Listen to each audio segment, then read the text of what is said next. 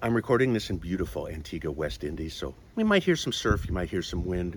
It's where we come a lot on service projects in the schools. And today I want to talk to you about a couple examples of when it might be worth it to keep your business, not sell it.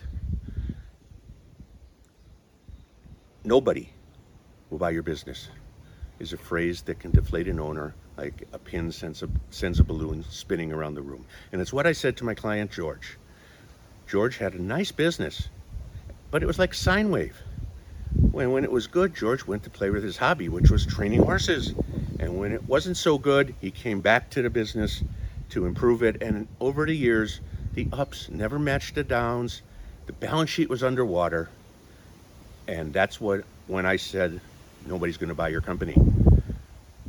We worked together they had a budget. We started around the 4th of July. They had a budget through the end of the year. By the end of the year, we had grown the company 33% above budget. It was back in profits. And those stayed there till the next summer when we got approached by two potential industry buyers. One made an offer. George turned it down because now business was fun. They were doing well. He was doing what he wanted to do and making money. Fast forward five years, that same buyer came back, gave George a cash down payment at closing greater than the offered price five years prior, and obviously a higher, much higher price. Another client, and I'm not going to use the name, but it was a it's a 125, 150 person manufacturing business in Seattle. Uh, owners were 70s. Uh, she wasn't active in the business he liked to tinker with the machines and the products. They had a CEO who they suspected was sabotaging bids to get a, not make much money so he could buy the company at a lower price. As we're working through this stuff, the CEO is fired for cause.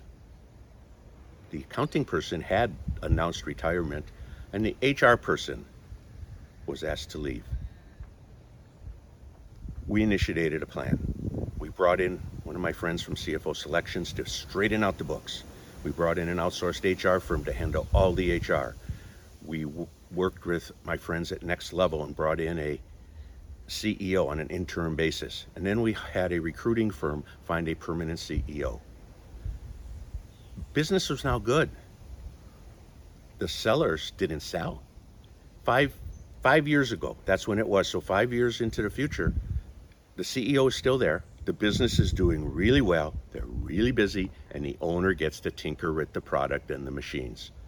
So it's not always first reaction, I want to sell. Sometimes there are things that can be done that make you want to keep it and enjoy it. Thanks for watching.